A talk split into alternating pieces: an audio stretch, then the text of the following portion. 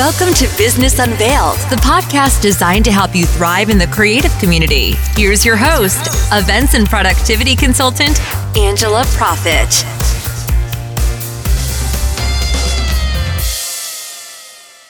Hi, y'all. Thank you so much for tuning in to this episode of Business Unveiled expert tips and secrets from top creative industry professionals, where we take you behind the scenes of our past experiences in the creative industry and share with you what we have learned from them and how they have made us stronger. This podcast will help you grow a productive and profitable business to launch you into success within the creative industry. Before we get started today, I want to ask you something. Are you looking for the missing piece of the puzzle to grow your business? Well, I want to invite you to watch my free online training on how I went from hobbyist to celebrity wedding planner and how you can do it too. You will discover the puzzle pieces that will absolutely transform your business from hobbyist to like, hell yeah, I can do this full time. On puzzle piece one, I'm going to go all into personality. Puzzle piece two, how to keep the high quality clients happy. Puzzle piece three, I'm going to talk about what separates the good from the great. On four best kept secrets to profitability and all about implementing the strategies. And five, if you're going to attract the best, come on, people, you got to be the best. And then I'm going to show you how to create the magic and put it all together for you and your clients. So don't wait another minute. Go on over to go.angelaprofit.com. That's G O dot Angela Profit, two F's and two T's dot com, and watch my free videos and download my free workbooks that will take your business to the next level. Welcome to another episode of Business Unveiled. Today, I am so excited, like so excited to interview Bobby. I know him as Robert Allen Young. He is the owner and founder of Covert Results. And if you don't know what covert means, we will talk about that because I didn't know what that meant. So I actually had to Google it. So, Robert, welcome. Thank you so much for joining me today. Thanks for having me, Angela. I appreciate you inviting me to your podcast today. So, you've been an entrepreneur for about a year now? That's correct, right about 13 months. So, what is covert results exactly? Like, what exactly does the word covert mean? Our business name, Covert Results, means two different things. Covert means secretive or clandestine or stealthy. Wait, I don't know what any of these words mean. Can you please speak English? Google.com will help you. So basically, it just means if you're doing surveillance on a cheating spouse or some sort of insurance job, you don't want to get burned. You don't want to get found. Why you got to jump into the cheating? Well, that's what everybody thinks a PI does. So there's so much more that a private investigator can do. But that is what covert means. Awesome. So I know you very well, but for our audience members, let's set this podcast up so they know what they're going to get out of it today. So, a couple things that Bobby does not only does his company off offer private investigations, but they do security, they do training. He is a published author and just launched a book. Um, what's that book about? Just high point. Gray Rise and Fall of 1422. It is about the largest cocaine seizure in Nashville history. And we shared a few clients, which is awkward. But before we jump into that, let's tell our listeners a little bit about your background and what exactly did you do before you jumped into entrepreneurship, before you launched covert results, and then decided to share your story with your book. So, those are the high points that we're going to talk about today. But what's your background? Well, I attended Middle Tennessee State University, got a degree in criminal justice. So I knew that I wanted to do something in criminal justice, and investigative work was the path that I wanted to go. I didn't want to be that cop on the side of the road that was writing tickets to people because that's just kind of boring. So I did want to choose to do lengthy and complex investigations. So I entered the Metro Nashville Police Department. I knew they had many different units that I would be able to move move around and move up, and I could do that quickly with hard work. So beginning in 2007, I entered the police academy. I graduated the academy after six months and started moving up the chain very quickly where I met my goal after a couple years and made it to a narcotics unit. So then we started focusing on small level dealers, and eventually I wanted to get to large dealers. So, for people listening that don't have a background, I grew up, we grew up with a dad. Robert is my little brother. If you haven't seen us on Facebook or Insta Story or any of that together, then you must not be following me because We've been on a roller coaster journey of entrepreneurship together for about the past year and a half, I'd say. Um, but our dad, we grew up with our dad being in drug task, um, law enforcement. Um, I mean, Robert, you can talk more about that, but you, we grew up with that. And so I think first, let's even back up before you went to MTSU. Like growing up as a kid, why were you passionate about law enforcement and drugs and helping the community? What, like, are there specific stories that you remember that happened with dad where you're like, oh, I want to make a difference in someone's life and in the world? Well, I knew that he was he was a railroad policeman, and that was a federal job. And at the end of the day, it's a great job, and that's what everybody should strive to do. Is they grow up they go off to college and they get a great job. That's what they're that's what they're supposed to do, not what you should do. Let's rephrase that. Okay. Well, entrepreneurship didn't really exist in our family. So until you brought it to us other than Uncle Charles, it didn't really exist in our family, so it wasn't an option. So that's what we grew up with, so that's what we knew. So we knew that getting a good job with government pay and benefits is something that's that's good. So one of the things that sticks in my mind the most is when dad was doing a lot of the surveillance work. So with the railroad there was a lot of internal crime, whether it be someone filling up their personal vehicle with the business credit card all the way into people breaking into uh, trains where they were trying to steal military grade equipment French fries, frozen French fries. I mean, anything that you can think of, you name it, the railroad hauled it. So he had to cover all that stuff, and there was so many things that went on because people laughed, like, "What is a railroad policeman?" And he often said, "Well, you don't know what it is until you're halfway to jail." So, but there was a long stint where he had a surveillance van, and he took me out on several quote unquote stakeouts and he allowed me to operate the equipment. So he would be meeting with people and talking, and I would actually be zooming in on the camera that was mounted on top of the van. Like it was some cool shit.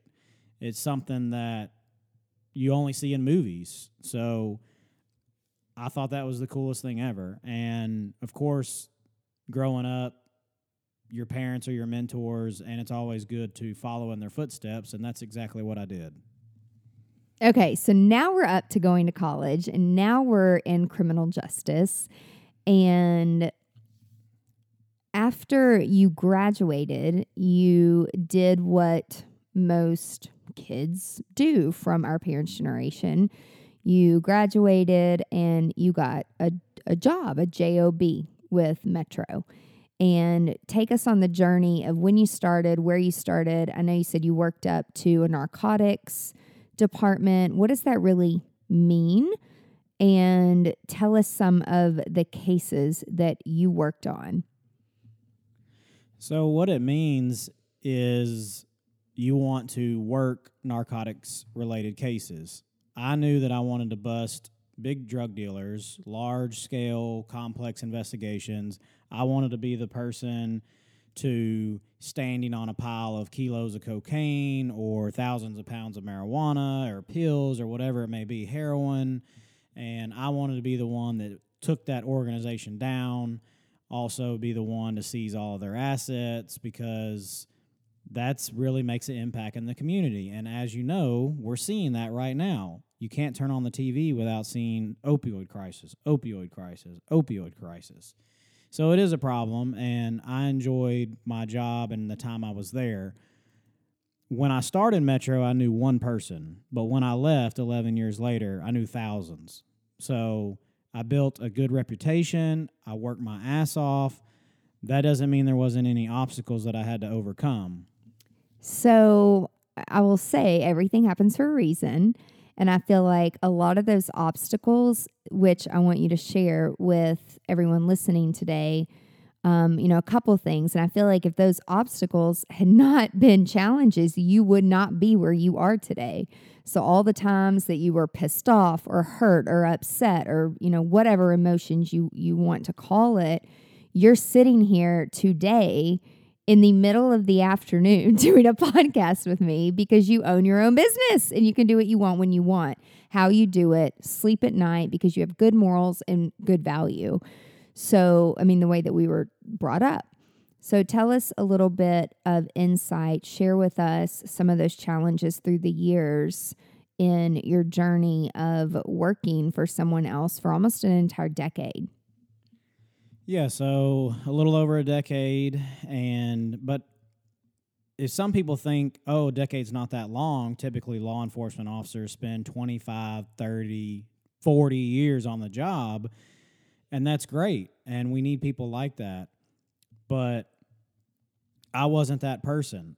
At the end, the last straw, so to speak, I was sent back to patrol for the second time in three years and it was not sent back to patrol actually means punished that's the simplest way to put it because when you go from being on a high level high risk narcotics unit actually targeting drug trafficking organizations coming into Nashville that requires a special skill and a lot of hard work and a lot of hours so if you all of a sudden get thrown back in patrol, it is a punishment.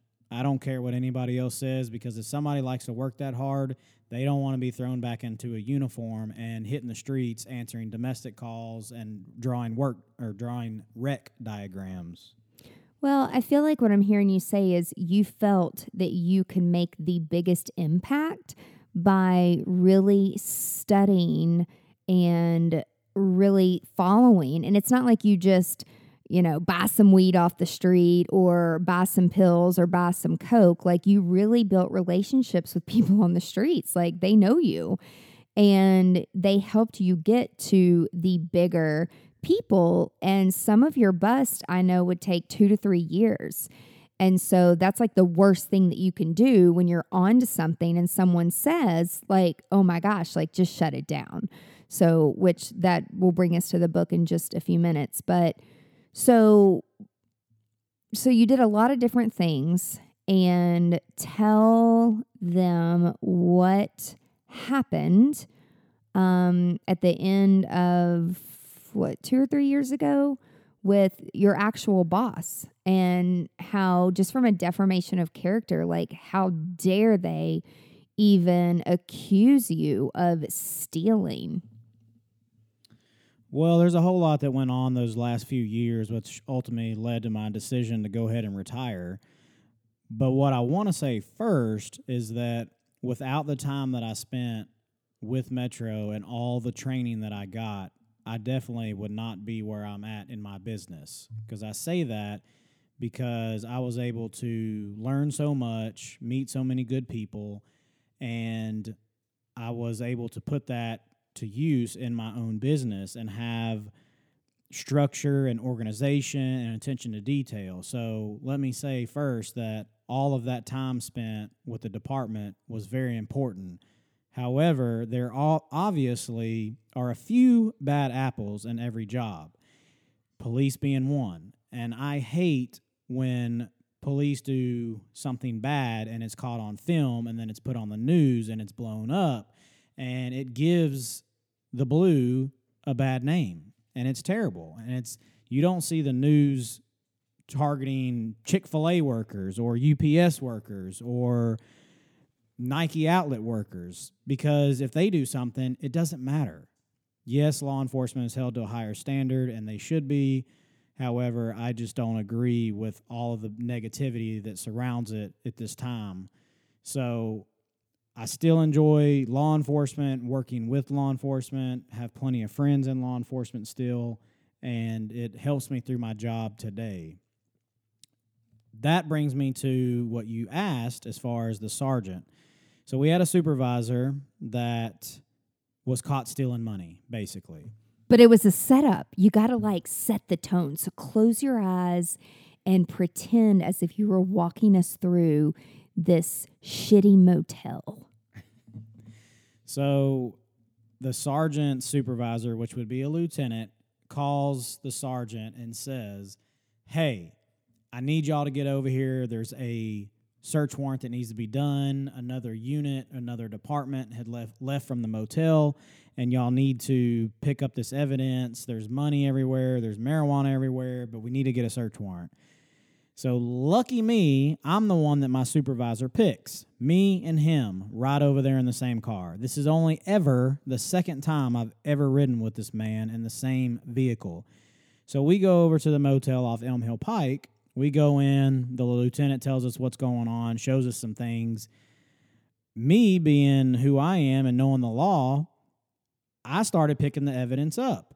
At that point, it's abandoned property the story that was told to us was that they were Hispanics that had warrants and they were from another country and they were they were arrested on outstanding warrants and they would never come back. That was said to us multiple times. And I get it. It was setting setting him up basically. It was setting the tone, setting the scene, but they had checked out. They were not coming back to the motel. So in my head, if the maintenance man walked in there and collected everything, then called the police, there's nobody to put on the seizure or to arrest or get a warrant. So what do you do? You don't leave it there. You pick it up and you turn it in. That's all you do. But this was a little bit different. They set it up and it was internal affairs and they set the whole thing up with FBI. So cameras everywhere, recording, just just like you would think, just like you would see in a movie. That's how it was. And it was a two story motel. So I started searching downstairs. The supervisor started searching upstairs. It was two story motel. It was really weird. Long story short, the sergeant ends up pocketing about $5,000 and goes and puts it in his truck. However, I don't figure this out until later, but they allow me to get back in the car with the supervisor and ride back to the station. Then at the station, that's where some of the internal affairs detectives or officers, they actually, I see them putting on their gear, like like putting on their bulletproof vest, walking into our office, and I'm like, what the hell is going on? So we figured pretty quickly when he was thrown in handcuffs that the sergeant was the one that took some money and it was a setup, it was a sting, and the guy is dumb enough to be taking money. I mean, a lot of the cases that I've seen, like I told Internal Affairs, I had seen a million dollars in cash and didn't think once about taking a penny because you know what? I don't like federal prison. I'm not going to be somebody's little bobo. So, what's a bobo? I think that's probably rated R. don't hold anything back. well, we'll just uh, let your imagination take that one and run with it. So, but the point is, is the man was dirty and he got caught for what he had to, and he had to face the music. He he did the crime. You got to pay the time. So if that is that how it goes? I guess so. So so obviously, okay, so I'm going to assume something here. They allowed you to ride back with him to see if you all discussed any of the money or if you were in on it or like what was the raid where they came at you being involved in this and you're like fuck this. Like I, I mean our sister has been sick for years and i mean it's put our family financially through strains but hey god keeps sending us business. And it's like my god if we were if either of us were going to steal money don't you think we've done it a long long time ago? But we were not raised like that we were raised to tell the truth and to have good morals and good value. So, at what point, like, did you know when this was happening? Like, I am so done. I'm going to find a way to get out of this because this is not, it's just not healthy. Absolutely. And the lieutenant that was over the sergeant that was caught stealing the money after all of this happened uh, the next day, he was threatening us. The lieutenant was threatening us, telling us to leave, that if we didn't want to be there anymore, we could just leave law enforcement altogether. It was uh, it was really sad to listen to this man, this supervisor, telling you that you were basically a piece of shit. And we did nothing, knowing that he was going to throw us back in patrol along with the brass, along with the chief. They were going to throw us back in patrol. And again, as what I said earlier, that is a punishment. There was a team of 10 of us. We had probably three to four decades worth of experience. We had people that were meth certified. If any meth labs go out, we would go in and take care of them. Any fentanyl labs, we would go in and take care of them. We had so many certifications, and they just wanted to get rid of the entire team because, quote unquote, it looked bad. Well, let me tell you what looks bad. What looks bad is when you actually keep the supervisors that were supposed to be supervising the supervisor. Tongue twister. So okay, so now we're we're going down a, a little bit of a different pathway here. So you knew he was caught. You wanted to exit. And so let's talk a little bit about the political side of this. And no matter what industry you were in, I don't care it, what industry you're in, there are politics involved in every aspect, and it's all in how you play the game, which is exactly what business is. We're going to talk about that on another podcast, which will be really fun.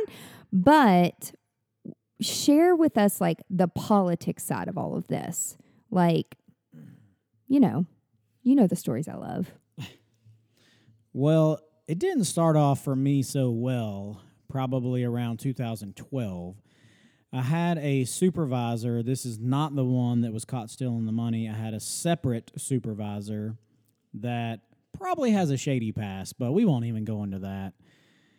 And at first, this supervisor actually liked me. I was working hard, I was doing a lot of work, making good cases, but I was looking around me and the other team, the, the, the whole team, eight, nine people, they were not really gelling with me. They wouldn't talk to me. I was eating lunch by myself. I'm like, what is going on here? Well, several months after this, I asked one of them, I'm like, what is the deal? Did I do something? And they said, well, before you came over here, our supervisor told us that you were going to run circles around us. And I said, okay, well, that's ridiculous. So I'm going to do me, I'm going to do my job, but I need y'all's help. I can't do everything by myself. It literally takes a team of people to work these complex cases. And we'll get into that later when I talk about the book. In my book trailer, I don't say a team of one, a team of me, a team of I are the ones responsible for a 100 kilo seizure. I say a team, a team of six. So I want to say that because it's not always me, me, me. But at this stage in my life, it was me because I was being outcasted. Well, it wasn't that long after that the supervisor started to turn on me a little bit and because you made him look bad maybe well, maybe a little bit, but also it had to do with who I was friends with. I was friends with, we'll say, a rival supervisor that he didn't like. So what it comes down to is politics. And how old are these men? Exactly. Exactly. And I've always said so much would get done, so much would be seized, and so much good would come out of narcotics units if there would not be the infighting and all the politics. But it's ridiculous. Okay, so just give us a little bit more. Like, why did internal affairs tell you to shut down the case? Well, okay, hold on. Before we even get into that, let's tell them what does covert results do because there's three main services that you focus on. And so one being armed security, which really helps me personally in my business because I know I can trust you. I know that I can trust all the team members that you have vetted And so enable I mean it really enables me to do my job well and not worry about security when we're doing a celebrity wedding or a concert or a book release for a celebrity or people in the public eye having armed security and people who know what the hell they're doing to keep us safe is really important. So you've got that armed security aspect, then you've also got the PI, which is private investigations, and then the training, which will lead into the book. So tell us a little bit about armed security and how you are different. So earlier you asked me what covert means, and that was only half of our name. So the second half is results. And that's just is how it sounds. It's results because we get results and they're proven results. And we have already have great reviews on Google and Facebook. So you can check those out. So that's why people call. That's why we're getting so many clients is because people ask for results and we're getting them. Um, private investigations, armed security, and training. So I'm going to talk about the armed security aspect that Angela was just talking about. And one of the questions I get often is, Hey, can you come do security at our event? And I say, Sure, no problem. So I ask how many guests you're going to have, which typically you want to have one guard for every 50 to 75 guests would be a great number. Because if you imagine if a fight broke out or some sort of emergency happened, then imagine how one person is trying to control a crowd of one or 200 people. So you want to you want to have as many guards as you can that are controlling any mass situation. We don't do ar- unarmed security. We've been asked that before, and I say, look, everybody that we have is either active or retired police or military, and they've been trained. They have tons of training, CPR certified. They they know what to do in stressful situations. And if I ask them to be unarmed or come in a uniform without a gun, they would probably laugh at me. So typically, someone asks for the unarmed because they just don't want to pay, which is okay. And I would just recommend them calling another company. But just remember, you pay for what you get. And if something terrible was to happen, God forbid, someone pulls a gun out and starts shooting, how in the hell is someone unarmed going to arm themselves? It's not going to happen.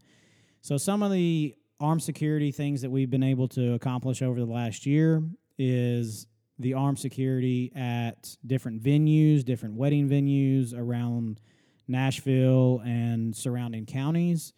We do one large conference that's held at a, well, really the largest hotel here in Nashville. And we do a conference where we provide armed security for that. So we're trying to get into more conferences because we wear uniforms, we look nice, we know what we're doing, we're all trained. So that's really the armed security aspect of it. The second one, which I already mentioned, was private investigations. And tell us like your favorite story in your first year of entrepreneurship of being a PI. Well, I have a few. I do have a few. I don't even know if I can talk about one because of how prestigious or high profile this person was, but long story short, they were looking for a drug dealer. So I'm not sure why they called us. They did look at my background in narcotics. However, I told them they came to the wrong person. If they're looking for dope, then I'm not the person because I don't want to be caught up in a conspiracy. That was probably one of the oddest conversations and persons that I met with. Um, was another case that sticks out in my mind where it was a cheating spouse uh, set up at five o'clock in the morning. I watched the male come out of the female's apartment. Actually, they came out together. I was taking pictures. Well, one thing that I like to do with my clients is keep them up to speed, up to date. One way that I know we're different is we utilize the internet, we utilize technology to keep our clients up to date. So a lot of our cases will go on the Google Drive. We'll simply add your email on there and you can see what we're doing while we're doing it. And we'll keep reports, we'll keep pictures and videos, and you're able to see that all on your phone or your computer. So in this case, it actually bit us in the butt a little bit because I updated the client so quickly that they got so pissed off that what I found was true. She called the husband, I'm sure now ex husband, and basically said, I hired a PI and they're following you. So the guy started doing evasive moves and driving crazy and going through parking lots. But I recognized this activity and behavior very quickly. My job for years and years and years was to follow people around.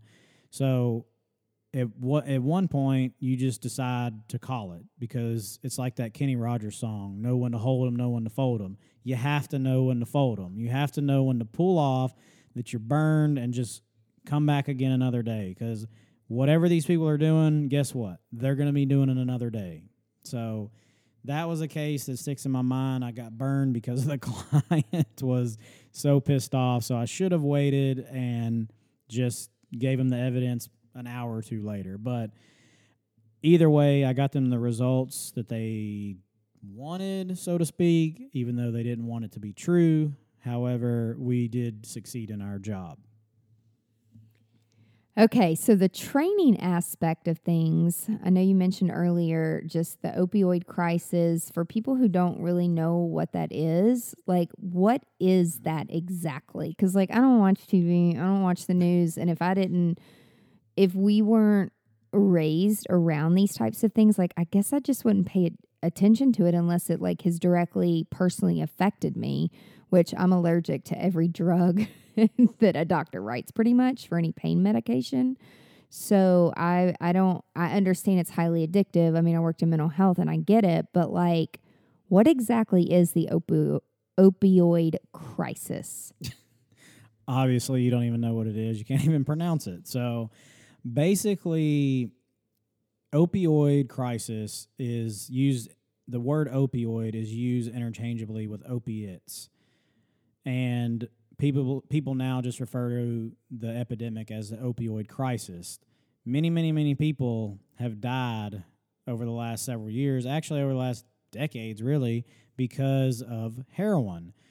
So what's going on is is probably about five to seven years ago, China started producing a product called fentanyl. It's been around for a long time because people have heard of fentanyl patches.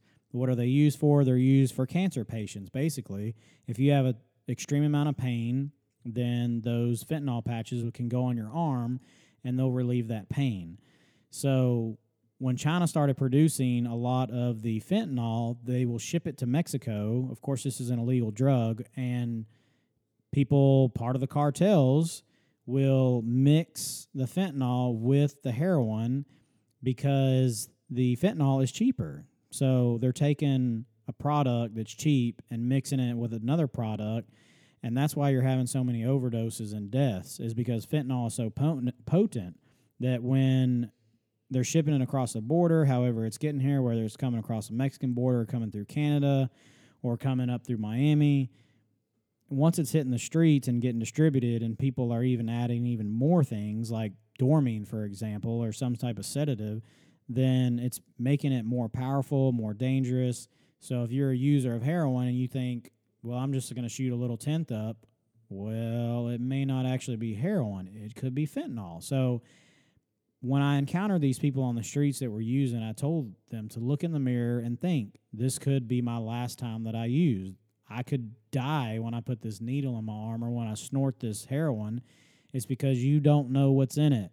So if you don't like your own life, then you know, unfortunately, you could use and die, and, and it happens. And the problem is, is, is there's not a lot of options right now, and people that do use don't have very much money. They don't have insurance, so there are options out there. And I recently joined up with the Drug Free Wilco. They're a coalition out of Wilson County, and I share my experiences and my background with them and I have a small role with them.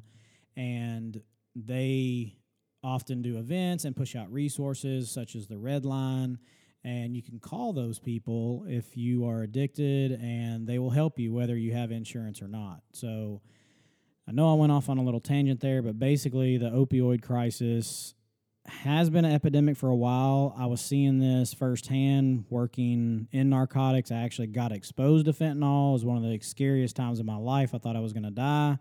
What happened there? Well, I was doing ounce heroin buys from a local dealer in Nashville and went back to the office on a Friday afternoon. I field tested the product, which that was my mistake. I should not have done that.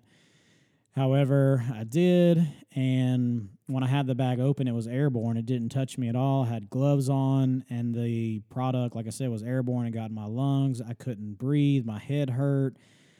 Um, I was thought I was gonna pass out. Like it was my my tongue was numb, my fingers were numb, my hands were numb, and I'm like, How, why are my fingers numb? I have purple gloves on, but you know what? It's dangerous stuff and it's airborne. And luckily, there was one person left in the office. I was able to put a gas mask on, bag the stuff up, and I lived. And that's great. So I was able to figure out that it was pure fentanyl. So we worked very quickly to bust that dealer and got about two or three ounces of pure fentanyl off the streets. So that was uh, that was an accomplishment there because we were able to get that stuff stuff off of the street. So, from a training perspective, I know that you go out to schools and chambers, and you've become quite the little speaker, and you've become really damn good at it. I'm so proud of you. And um, and we kept talking about you know how can you engage the audience more and what can you give away to help educate and what are some of the stories that you wish that you could let the public know about because there's some dirty things that go on and this is a problem everywhere in the entire world like i've been in different countries before and i'll never forget somebody walked up to me and they're like you want yayo and i'm like what excuse me you know, like my ditzy little self. I'm like running an event and I'm like, do you need something? Like I'm eh, eh, and and then I'm like googling it and I guess that it was like cocaine in a different language. I don't know. But it's like, you know, you would think that I'm just a little bit more aware, but I, I try to treat everyone nicely and with respect. And I just, I'm like, I'm sorry, I can't understand you. And I just like walked away. Remove yourself from the situation when you don't feel comfortable clarifying. And I clearly was not comfortable clarifying. Anyway, so you wanted to write a book and it's called Gray Nashville. And this is just. That's not what it's called. Oh, it's called Gray rise and fall of 1422, which 1422 was the case number that consumed your life for how many years? Two and a half? One and a half. Okay, one and a half.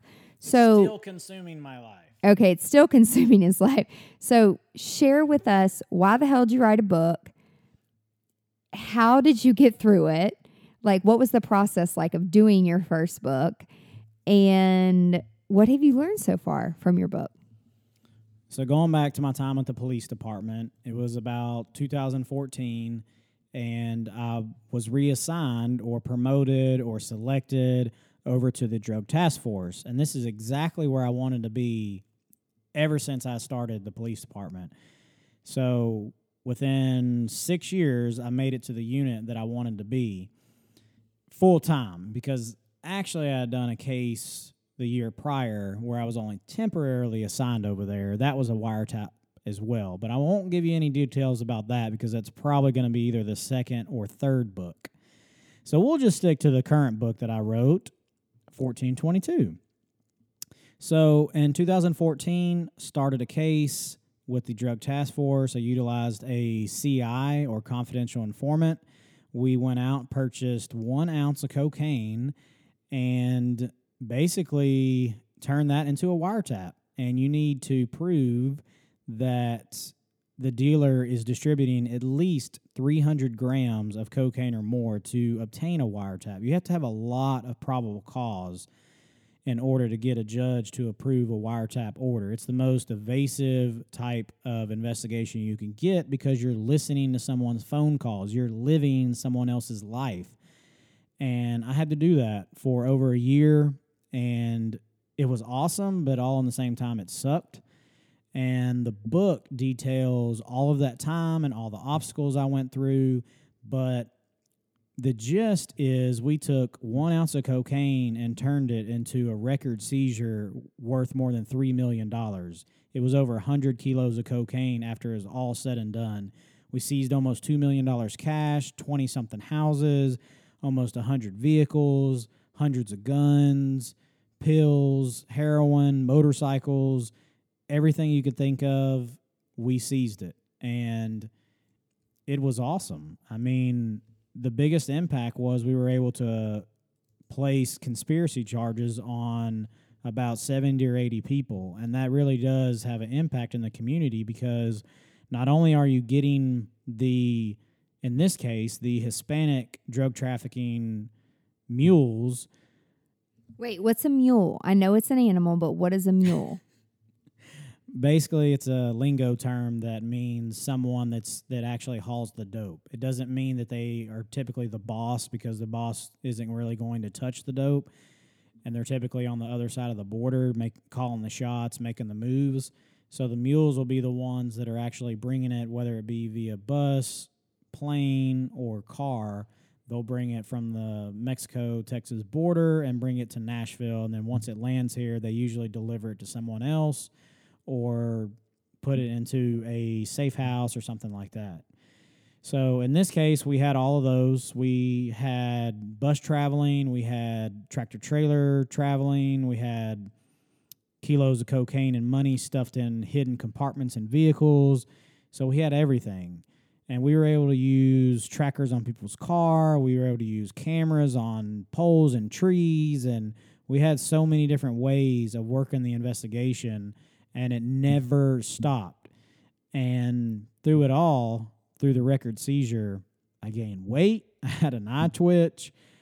Still working on losing that weight right now, but it was it was an experience like no other and there's hardly anybody that will ever experience that type of case. If you think about it, there's about 8 to 900,000 sworn law enforcement officers in the United States, and probably 10% maybe work in narcotics specifically.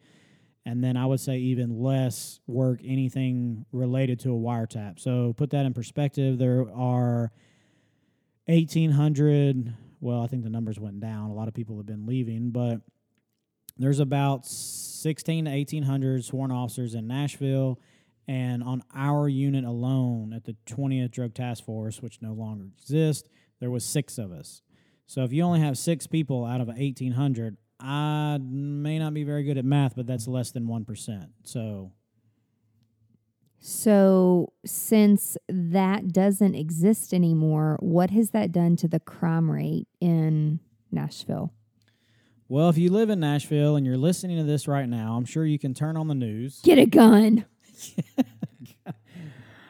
what she said. No. Um, you can pull up your news channel 452 apps, Fox 17, any news app around here. You're going to see crime. You're going to see shootings, robberies, carjackings, all the above. And you have to realize that a lot of crime circles around drugs. It's totally true. You cannot deny it. Let me give you an example. I personally had my truck well, they attempted to break in my truck. And yeah, it's just a little car burglary. They're looking for some change. But what you don't know and don't realize is that person that's trying to break in the truck is looking for money to go buy more heroin. How do I know this? Because I've caught people like that. And the guy that tried to break in my truck admitted to that. So he was addicted to heroin. So Wait, you caught him? Yeah. The guy that you caught on your ring footage? What? You didn't Yeah. tell me that. so one day I'm like in the middle of meetings and I he sends me some video and you know I watch it later but I don't I, am like what is this? And he's like it's some motherfucker trying to break into my truck. And I'm like is that you? Is that you running outside screaming at some guy in a car? Like I mean, why why wouldn't you just shoot him? And so I like had to watch it a couple times because I've like never seen him act like that before, and it looked like some crazy person like screaming at this truck which, by the way, if you don't have a ring do- doorbell, get one because it's super, super cheap. And I think you pay like 30 or 40 bucks a year. And it's like, I can see everything out of my office and you can see everything at home. And it's just a really great safety feature. So that was a little tangent, but you didn't tell me that you caught him and he told you he was going to buy heroin. And this was at nine o'clock in the morning, broad daylight on a weekday, which most people work during the week, I guess, but you were working from home that day, right? That's right. Yeah, so I mean, that's pretty much the story. Is the guy admitted that he was a heavy user of heroin. He was about to go into rehab, so that's what they they actually let the guy just go on to rehab. I think they're going to indict him for various offenses later on. So, But wait, how did you catch him? well, I had a detective with Mount Juliet search the area. MJB. Go Bears. He searched the area and he came across a truck that matched the description because I put the video on social media and I actually knew this detective and he called me. He said, I think I found it. So I went over there, I identified the truck, but then I also utilized my private investigation skills, utilized some of the databases that are available to me, and pulled up the address to the house, pulled up the people that live there, and I was able to narrow down by the description of the driver's license for those individuals of who it was. And there was no surprise to me when I found the name who I thought it was and looked at their criminal history. They actually have a very, very lengthy history. The guy was on federal probation for a bank robbery a year prior. The year prior to that, he was caught in the Bonas over off Lebanon Road, breaking into a vehicle, and the homeowner came out and held him at gunpoint. So this guy had a history of breaking into vehicles, and his criminal history re- reflected that. So I knew we had the right guy, and I identified him, and that's pretty much it. So actually, in that sense, it was kind of cool that I was able to use my own services for myself and find the person that was trying to break into my vehicle. And clearly, he didn't care that it was 9 a.m. in the morning. he just uh, needed some drugs. So, back to your book. Tell us what that experience was like and what are the three takeaways from Gray? So, talking about the book, you mentioned that I've been traveling and speaking, and you definitely have helped me with the speaking because I always think about what I'm saying as I'm saying it.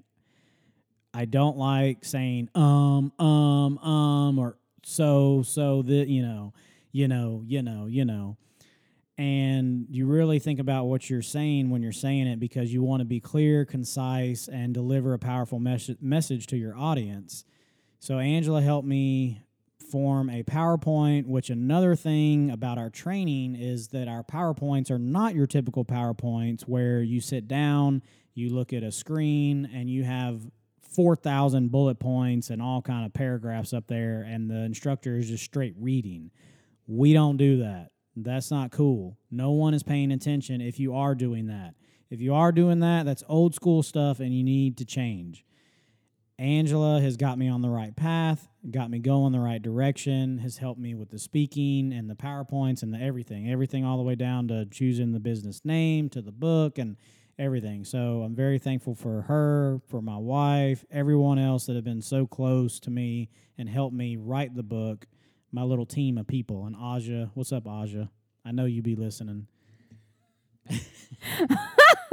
Aj was on the podcast this morning. So, some of the main obstacles that we've kind of hit on but didn't really go in depth, and I'm not going to go in depth because I'd like you to get the book at covertresults.com. That's my website. I can deliver you a signed copy of the book. But one of the major hurdles to get over was in towards the beginning of the wiretap, the Internal Affairs Division was investigating a leak that we had. We found a leak in the investigation. Like a water leak? No, not a water leak. Like one of the targets knew that we were wiretapping his phone, so he dropped it. So, like a person. Right. A person was the leak. They told the target that we were up on, that we were listening to, that we were investigating him. He dropped his phone and it greatly impacted the case in the very beginning. So that was a some a major hurdle that we had to get over in the very beginning. Now, wait, was that leak related to someone that was on your team or a, like a an agent? Like, am I making this up? What am I thinking of? No, I mean you're right around there. So initially, the department thought that the leak was an officer that was assisting us. He wasn't part of the team, but he was just assisting and translating some calls because they were in another language. However, that officer was not the leak. And we initially told the administration, do not do anything to this individual, this officer. However, they did. They stripped the man of his gun and badge and put him in timeout into a closet with dark room. I mean, it's it's crazy what they'll do to you sometimes. Wait, like putting duct tape over your mouth? No, not that extreme, but it probably feels that way. So, anyway, this officer was punished for a short time until he was cleared. He wasn't the leak. I know who the real, real leak was. Is it in the book? It is in the book, so you'll have to read it. Um, another another obstacle that we had to overcome was political change uh, within our office. We had a district attorney that was there for the unit the 28 years prior and was great, and then a new one got elected in. So, of course, there's going to be change. There's always change when you have leadership at the top like that. But we did not think that it was going to affect us as much as it did. And it was right in the middle of this case and there was several supervisor changes in our building as far as the people that listened to the wiretaps. They were basically booted out told because you're part of this county that you can't do you cannot assist the drug task force anymore with these wiretaps. So we had to reach out to other counties and get other district attorney assistant district attorneys to come assist us that's just I, I don't know if that's hurdle number two, but that was major hurdle number two. And another hurdle, such as our targets that we were listening to, they found a tracker under their car. so, yeah, there was so many things that went on in the case, but irregardless, the end result was 100 kilos of cocaine. We seized about 30 plus in December 2014, and then in February of 2015 is when we started gearing up for more search warrants. We hit 50 plus houses in December and then more than 30 in March of 2015. Got about 60 something kilos then and hit a place in Texas. In total, it was over 100 kilos of cocaine. So it was a record in Nashville. We did so many search warrants, so many great things, and made a great impact on the city. And the book covers all that you're going to find lingo that was talked about over the wire, some weird stuff, people talking about birds and four and a baby and four ways and just some interesting stuff. Are these code words? Yeah, it's going to be code words. What's a bird mean? A bird means a kilo. And what's a baby mean? It means a half. So, like, if you want a four and a baby, that means you want four and a half ounces of Coke. So, if I were buying something from you, like what would I be saying? Like, give me an example. What do you want to buy? A block.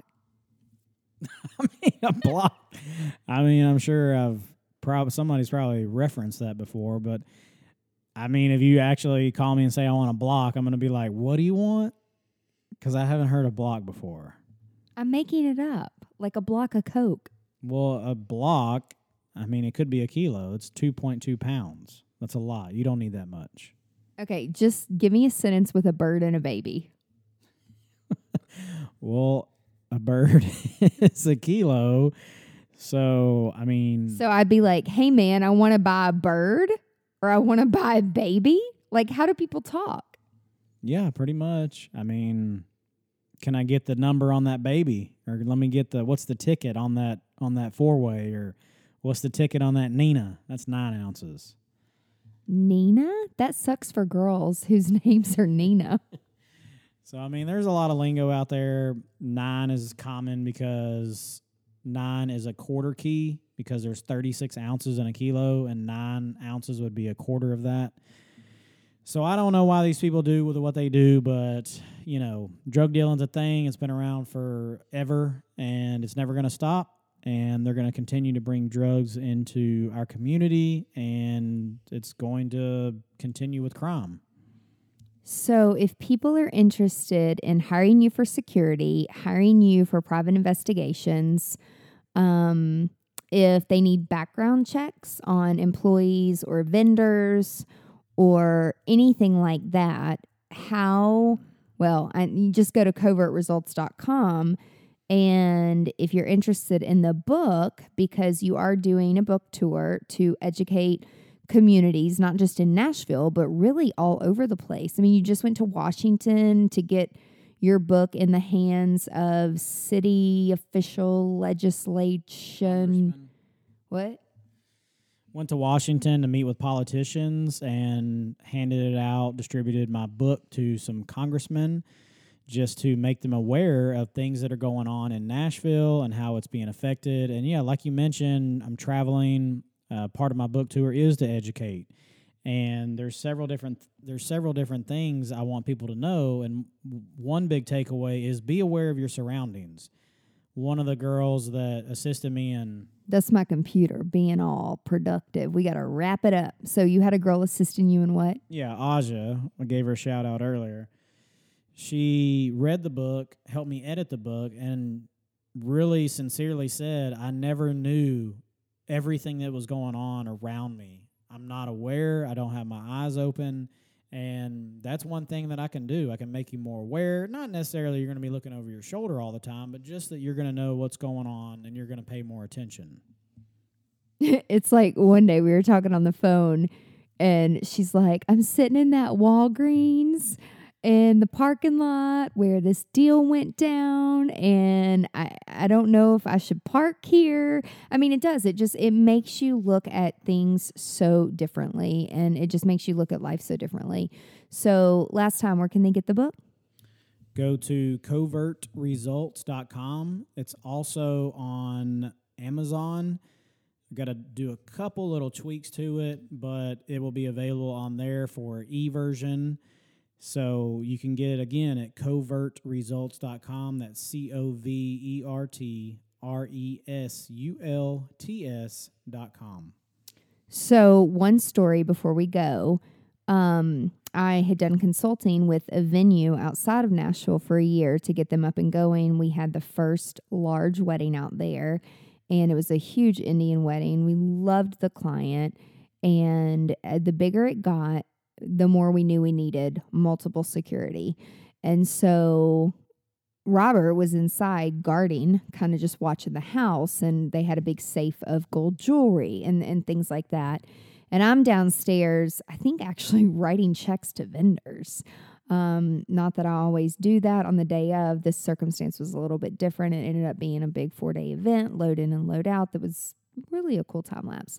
Um, but I heard this big thump and I radioed. I'm like, everybody okay up there? And then nobody responded. And so I go upstairs, and there stands Robert standing over this little 70 something year old lady. And what happened, Robert? So, yeah. yeah, it was a terrible accident, but I actually watched it happen. And the lady had accidentally stepped on her dress and fell. It's a sorry. I'm sorry, sorry. No, it's a it's a dress that ladies get made in India. She had cute little wedges on. Okay. Anyway, I was watching her walk through the foyer, which is a hard surface, and then as she transitioned from the hard surface to the carpet, she fell onto the carpet, but she stepped on her dress and fell. That's what made her fall.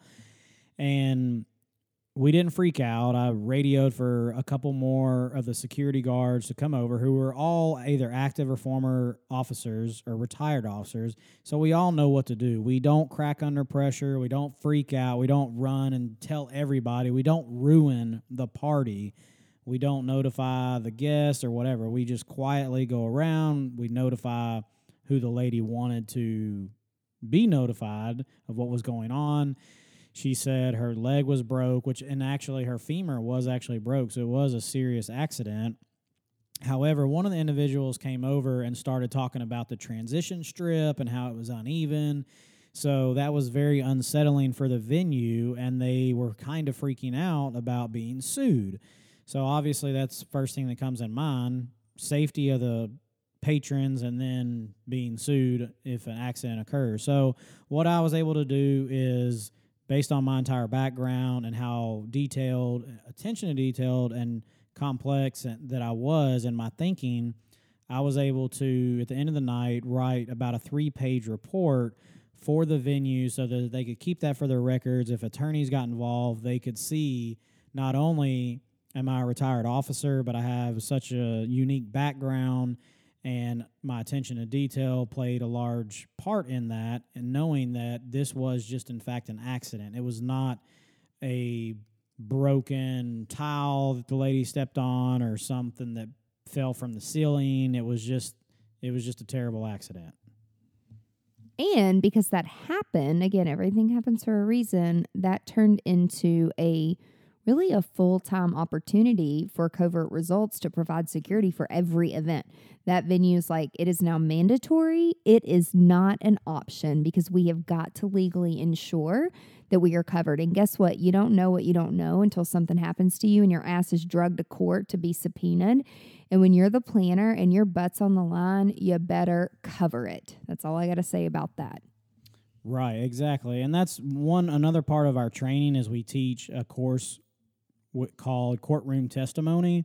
And it is exactly how it sounds. We teach you to testify in court, how to testify in court, things you might get asked, your demeanor, what you all the way down to what you wear, even the colors that you wear. what color would I wear to court?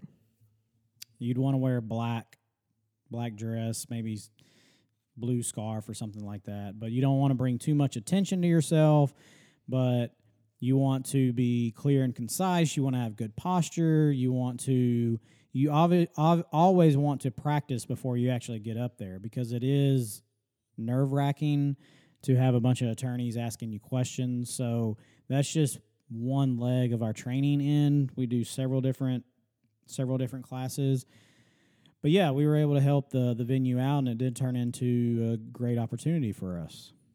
That's awesome. All right, we're out of time. We could talk about this forever. So, if you're interested in learning more about gray, then be sure to check out the website. All right, one more thing, really, last time, for real.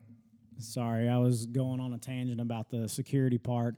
We are insured. We have multi-million dollar policy, so we carry that and we have the experience as well.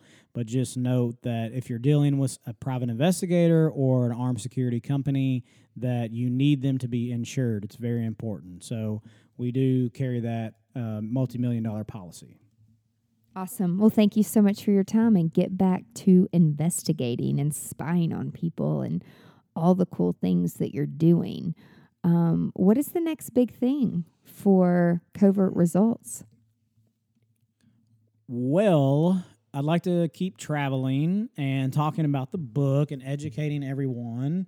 And one big thing that we have coming up in June is we are going to CrimeCon we are sponsoring a table, setting up a vendor table where we will be advertising the book Gray. We're going to have some cool things down there. If anybody's in New Orleans and want to stop by, I think it's June 7th, 8th, and 9th. So it's going to be pretty awesome. I'm going to have one of my best friends with me, Carnell, who is a huge, big time executive at Dell. So he knows how to sell things. Well, I like Apple, but it's okay, Carnell. You can still dance. I still love you. Yeah. So basically, just keep traveling and spreading the word and telling people to never give up. It's never too late to start a book or a company or a business. And I'm highlighting all the obstacles that I was able to get over during my time, not only with the book and the one case, but also in the time with law enforcement and also the effects and how everything affected me uh, in my life. You know, we lost dad all while I'm trying to work these cases. And it was tough. And I can definitely relate to people. And that's pretty much it. Just encourage people to never give up. Keep on going. Keep on going. All right. Thanks so much for listening today, y'all. This was a long one. We could go on and on forever. If you have questions, check out the book, check out the website. Thanks so much for listening. Be sure to tune into Business Unveiled next week so you never miss the juicy details on how to grow your business in this noisy creative community. Have a great day. Bye.